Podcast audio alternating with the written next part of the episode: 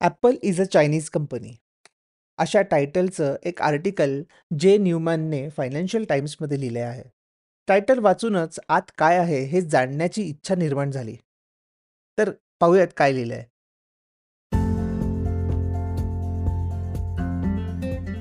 Episode start करायच्या आधी एक छोटीशी अनाउन्समेंट. इकॉन गली मराठी पॉडकास्टला तुम्ही सर्वांनी आत्तापर्यंत खूप छान प्रतिसाद दिलात.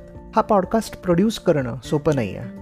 रिसर्च करणं इंग्लिशमधून मराठीत ट्रान्सलेट करणं स्क्रिप्ट बनवणं आणि मग रेकॉर्डिंग आणि एडिटिंग हे सगळं पकडून कमीत कमी एक अख्खा दिवस द्यावा लागतो. या व्हेंचरमधून मला फायनान्शियली काहीच फायदा होत नाही पण मानसिक समाधान नक्की मिळतं. तुम्हाला जर असं वाटत असेल की ह्या पॉडकास्टमुळे तुम्हाला थोडा तरी फायदा होत आहे तर तुम्ही देखील हा पॉडकास्ट प्रोड्यूस करू शकता. तुम्ही माझी एक कॉफी स्पॉन्सर करू शकता किंवा माझा अख्खा लंच शो नोट्समध्ये बाय मी अ कॉफी या वेबसाईटची एक लिंक आहे. ती ओपन करून तुम्हाला हवी तितकी अमाऊंट टाकून तुम्ही ह्या पॉडकास्टला सपोर्ट करू शकता. Thank you once again for all the love and support let's go back to the episode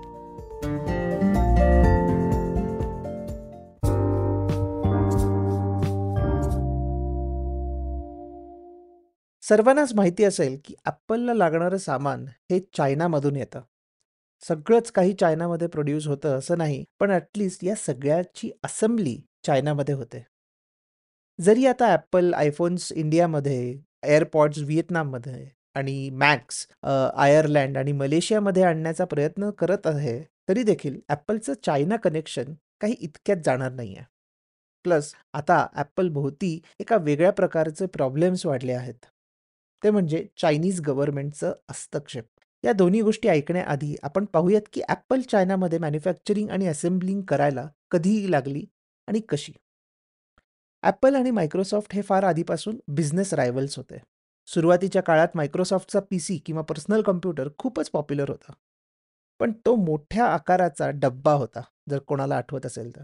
Steve Jobs जेव्हा ॲपलमध्ये परत जॉईन झाला त्यानंतर आय मॅक म्हणजेच ॲपलच्या कॉम्प्युटरचं नव्या व्हर्जन लॉन्च झालं. आय एम मॅक जर आताही कोणी पाहिला आणि विंडोज कम्प्युटरशी कंपेअर केला तर आपण आयमॅकच्या प्रेमात लगेच पडू असं त्याचं डिझाईन असतं. त्या काळातही ॲपलने एकदम भारी डिझाईन वापरून आयमॅक लॉन्च केलेला आणि लगेच लोक त्याच्या प्रेमात पडले. खूप प्रमाणात कस्टमर्सच्या ऑर्डर्स वाढल्या आणि यू एसमधली त्यांची फॅक्टरी अपुरी ठरली. त्या काळात दोन गोष्टी होत होत्या. एक म्हणजे टीम कुक जो सध्या ॲपलचा हेड आहे तो जॉईन झालेला. आणि दुसरी गोष्ट म्हणजे यू एस आणि युरोपमधल्या फॅक्टरीज हळूहळू चायनामध्ये जात होत्या. टीम कुक ॲपलच्या आधी आय बी एम आणि कॉम्पॅक्टमध्ये काम करत होता. त्यावेळेला तायवानीज कंपनी फॉक्सकॉन बरोबर त्याचे संबंध चांगले होत गेले. कुक ॲपलमध्ये गेल्यावरही त्याने ते कॉन्टॅक्ट्स वापरले आणि स्टीव्ह जॉब्सला पटवून दिलं की कसं चायनामध्ये मॅन्युफॅक्चरिंग करणं आपल्याला फायद्याचं ठरेल. स्टीव्ह जॉब्स आधी आउटसोर्सिंगच्या अगेन्स्ट होता. पण त्याला समजलं की यू एसमध्येच मॅन्युफॅक्चरिंग करणं खूप कठीण होणार आहे. कारण खूप प्रमाणात मनुष्यबळ लागणार आहे आणि चायनामध्ये मनुष्यबळाची कमतरता नाही आहे आणि वेज रेट्सही फार कमी आहेत. सो ह्या गोष्टीला तो तयार झाला.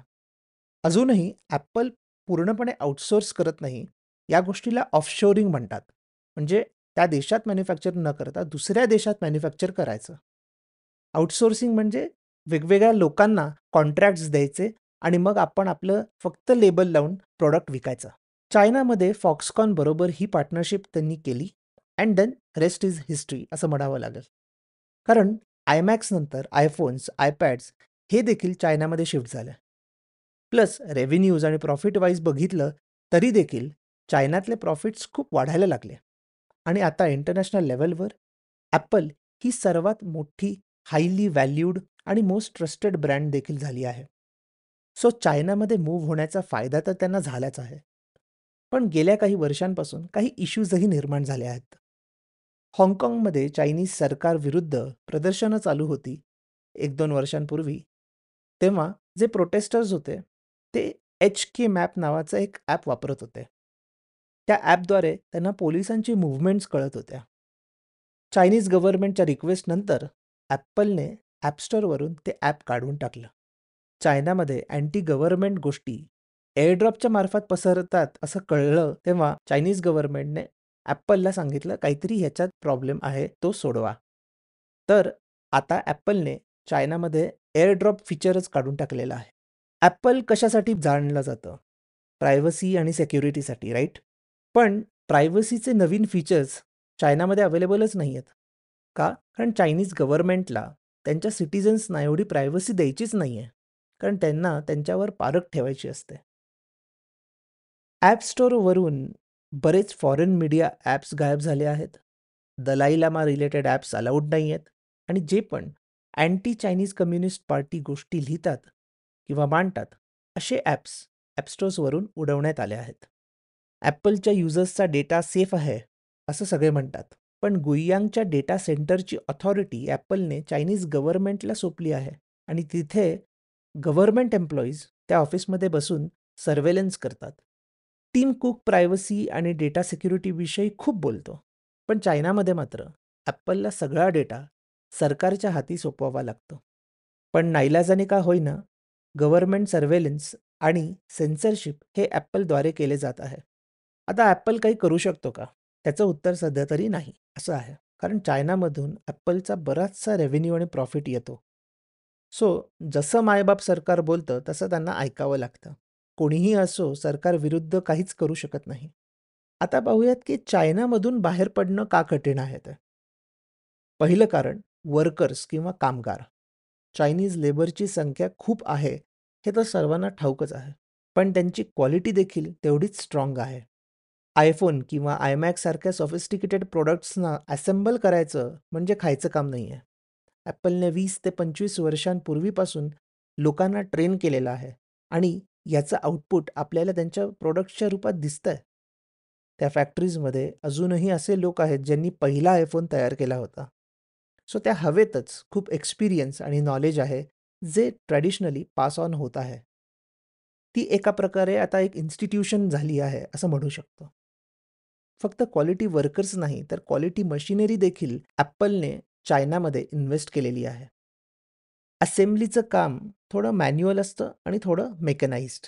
या मशिनरीजची व्हॅल्यू ॲपलच्या यूएसमधल्या रिअल इस्टेट आणि स्टोर्सपेक्षाही खूप जास्त आहे. प्लस ॲपलला जे हवं ते सरकार त्यांना प्रोव्हाइड करतं. पण यात ऑब्व्हियसली काही घेवाण-देवाणही असते, ज्याचे काही उदाहरणं आपण आधी ऐकलीत. खरं तर ही उदाहरणे आत्ता-आत्ता वाढली आहेत. अंदाजे 2017 नंतर जेव्हा शी जिनपिंग फार जास्त हुकुमशाही पद्धतीने काम करायला लागला. प्लस त्याच सुमारास यू एस आणि चायनाचा ट्रेड वॉरही सुरू झालेलं प्रेसिडेंट ट्रम्पच्या काळात. आता अशी सिच्युएशन झाली आहे, की जरी इंडिया, व्हिएतनाममधून असेंब्ली होत असेल, तरी ह्या देशांना चायनाची स्केल, सॉफिस्टिकेशन आणि इन्स्टिट्यूशनल नॉलेज यायला खूप वेळ लागणार आहे. आणि जरी ते झालं, तरी सप्लाय चेनमध्ये चायना हा मेजर पार्टनर राहणारच आहे. जरी लहान बदल केले, तरी देर आर चान्सेस की चायनीज गव्हर्नमेंट ते बदल सहजपणे स्वीकारणार नाहीत. त्या आर्टिकलमध्ये असं लिहिलंय, की गव्हर्नमेंट लोकांना ॲपल विरुद्ध भडकावू देखील शकतात. आणि इतक्या वर्षांच्या रिलेशनशिपमध्ये चायना एवढ्या लवकर ॲपलला बाहेर पडू देणार नाही. त्यात असंही नमूद केलेलं आहे, की चायनामधल्या बिझनेस रिलेटेड जे काही डिस्क्लोजर्स असतात, ते ट्रान्सपरंट देखील नाही आहेत. मला नाही माहिती, पण असं त्यात म्हटलेलं आहे. म्हणून जरी यूएसमध्ये रजिस्टर्ड असली, तरी ॲपल ही चायनीज कंपनी आहे, असं त्या आर्टिकलमध्ये म्हटलेलं आहे. जसजसं जग मल्टिपोलर होत आहे, तसतसं एम-एन-सीजना बिझनेस करणं कठीण होईल, असं मला वाटतं. प्रत्येक देशातल्या आयडिओलॉजीज वेगळ्या असतील. तिथल्या कन्झ्युमर्स आणि गव्हर्नमेंटची मेंटॅलिटीही वेगळी असते. तिथल्या काम करण्याची पद्धत वेगवेगळी असते. त्यामुळे कोणत्याही कंपनीला आपले डिसिजन्स जस्टिफाय करता येणार नाहीत. आता यूएस किंवा युरोपमध्ये जर ॲपलने गव्हर्नमेंटला हव्या तशा काही गोष्टी केल्या, तर तिथलं पॉलिटिकल आणि सोशिओ कल्चरल गोष्टींमुळे ॲपलची लगेच गळचेपीक झाली असती. कारण टिम कुकला वेगवेगळ्या स्क्रुटिनीजना किंवा ज्युडिशरी ऑर्डर्सना फेस करायला लागलं असतं. कन्झ्युमर्सच त्याचे प्रोडक्ट्स बॉयकॉट करायला लागले असते. पण चायनामध्ये जसं गव्हर्नमेंट सांगेल तसं काम करावं लागतं. आणि जर खूपच एक्स्ट्रीमला गेलं, तर ॲपलला यूएसमध्ये सरकारला आणि कन्झ्युमर्सना या सगळ्याची उत्तरं देखील द्यावी लागतील. सो त्यामुळे सध्या तरी ॲपल चायनाच्या बाहेर काही इतक्यात पडणार नाही आहे आणि पडलाच तर त्याचे वेगळे पडसाद आपल्याला दिसतील thank you that's it for this episode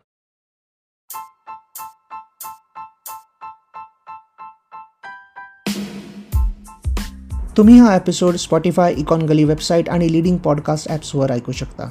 मी दर सोमवार बुधवार आणि शुक्रवार नवीन एपिसोड्स घेऊन येतो. तुमचा फीडबॅक आणि सजेशन्स शो नोट्समध्ये दिलेल्या माझ्या ब्लॉग लिंकडिन किंवा ट्विटर अकाउंट्सवरून मला नक्की कळवा.